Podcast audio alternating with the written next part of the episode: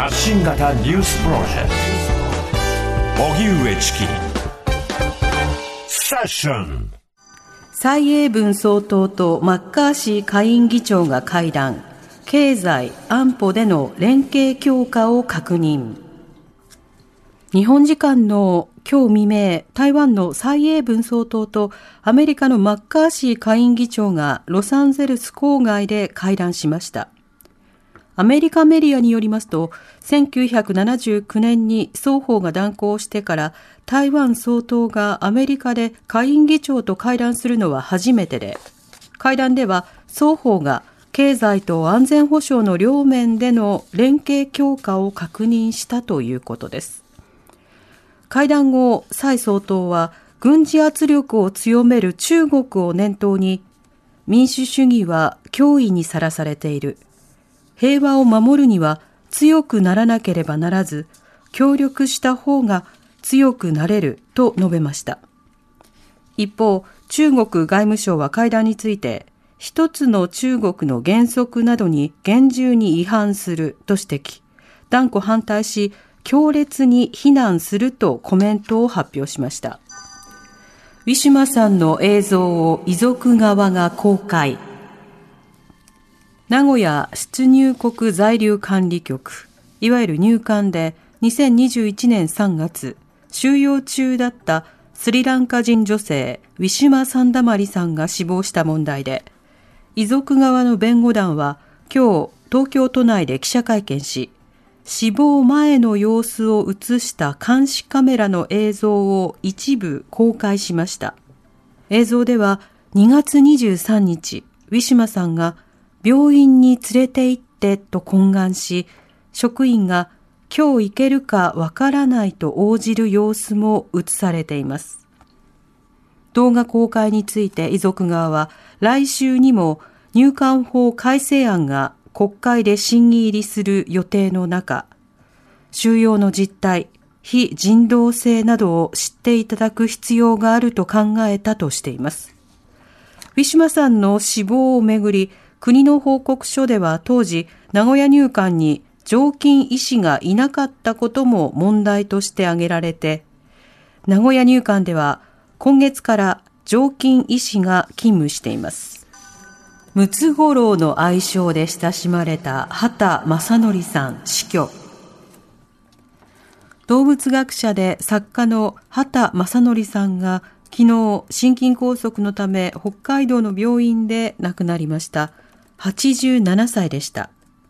畑さんは1954年に東京大学を卒業後、学習研究者に入社して動物記録映画を制作。退社後は動物関連のエッセイで作家として活動を始め、1971年に北海道に移住してムツゴロウ王国を設立し、犬や熊など様々な動物と暮らしました。また、畑さんは動物文学の発展などの功績で菊池寛賞を受賞したほか、1986年には大ヒットした映画子猫物語の監督も務めました。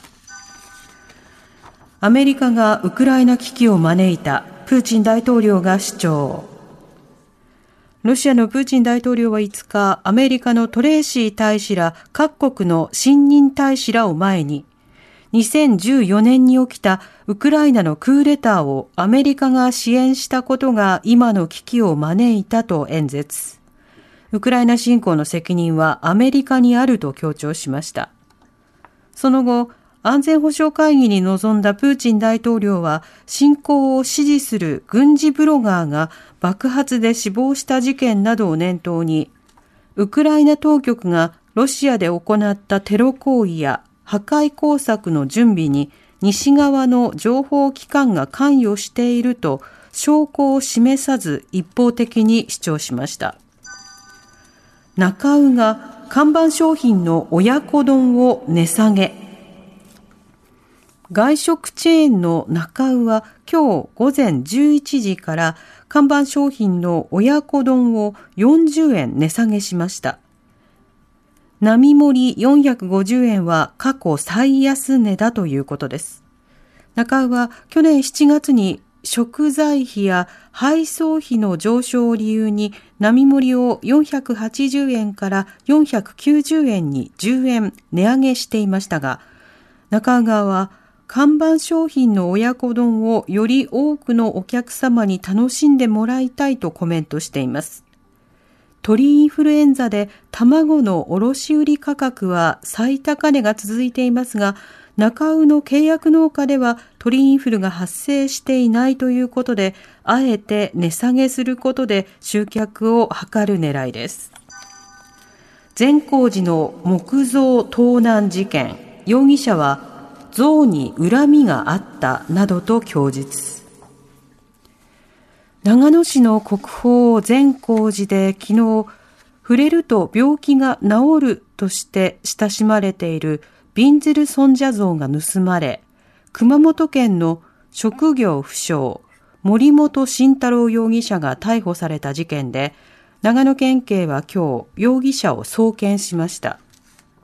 警察の調べに対して森本容疑者は容疑を認めていて、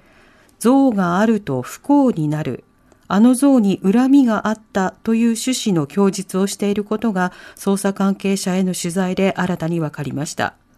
また、びんずる尊者像は今日午前、長野市の長野中央警察署で善光寺の関係者のもとに返されていて、目立った損傷はないということです。おしまいに株価と為替の動きです。今日の東京株式市場日経平均株価は昨日に比べ340円ほど安い27,472円63銭で取引を終えました。一方、東京外国為替市場円相場午後4時現在1ドル131円39銭から40銭で取引されています。荻上チキ